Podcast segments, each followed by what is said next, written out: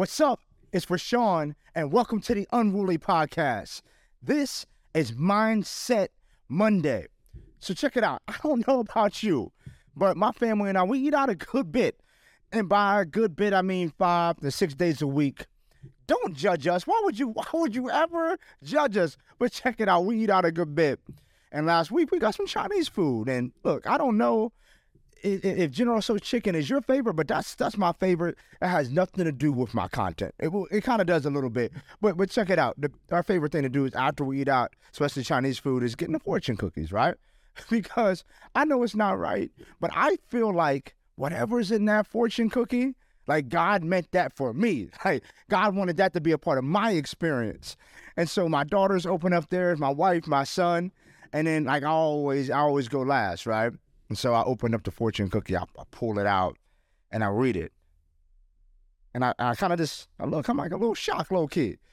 And the fortune cookie reads, Great things are made of little things. Like, you know, sometimes you want that fortune cookie to say, You're going to be the best, you're going to win.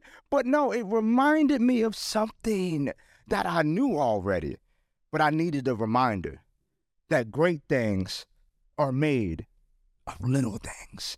Hear me on this. Like, I know if you're watching this podcast, if you're listening to the audio experience, you want to to create some great things. Like you want great things to happen in your life. You want great things to happen in your health. You want great things to happen in your marriage and your finances and so on and so forth. And those great things are made of little things.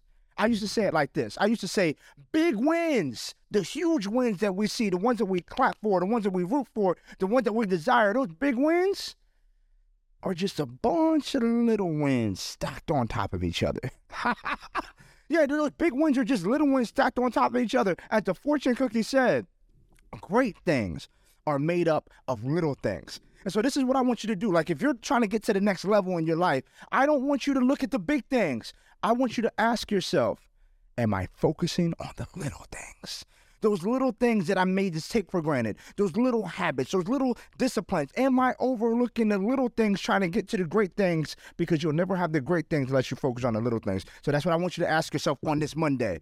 Am I focused on the little things, right? The, the little disciplines, the little details, right? Those are the things that are going to separate you along the way, right? Those are the things that are going to help you gain the ground. Those are the things that are going to help you win. Not the big things, but the little things.